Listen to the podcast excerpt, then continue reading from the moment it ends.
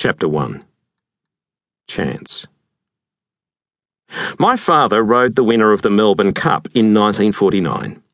Bill Fellows and Foxzami strode home easily, a few lengths ahead of the field.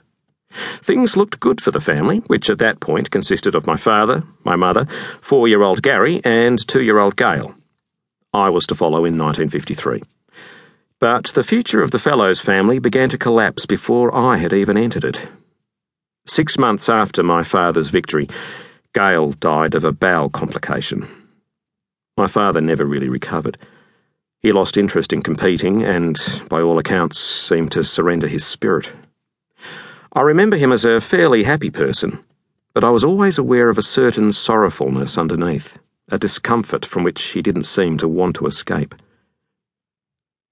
Nevertheless, he continued working with racehorses and became a very sought after trainer. Naturally, I spent a lot of my youth around him, at the training sessions and the racetrack. I used to love going to the track with my father. I knew he was an important figure, and I enjoyed being a part of the action. It was at the track where I developed my interest in punting.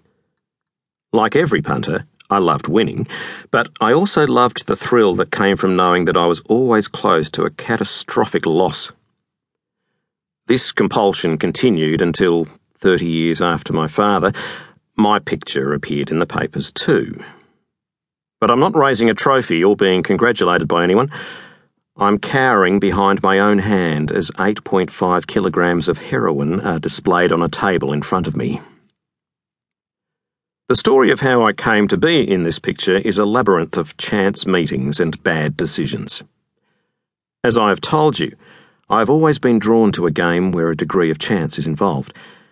But I believe my turning point, the crossroads where I veered towards my fate, came to me while I was working in a bar in Wynyard, deep in Sydney's central business district.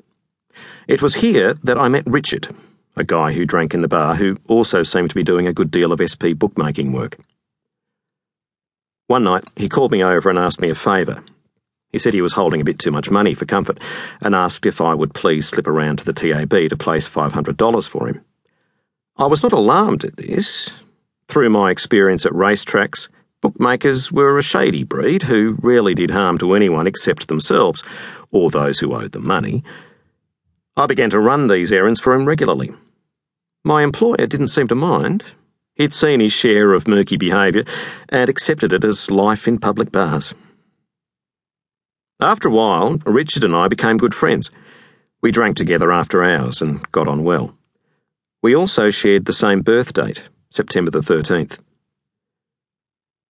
One night at the bar, Richard asked me if I was interested in a bit of adventure.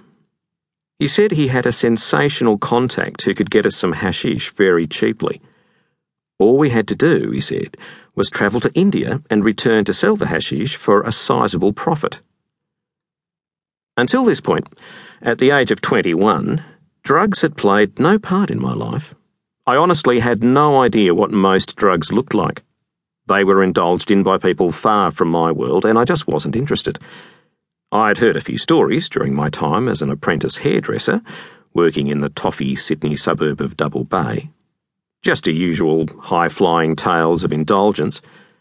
The question of where these drugs came from had never occurred to me, and the idea that I was close to the traffic, or capable of entering it, or that drugs would change the shape of my life forever, was just unthinkable.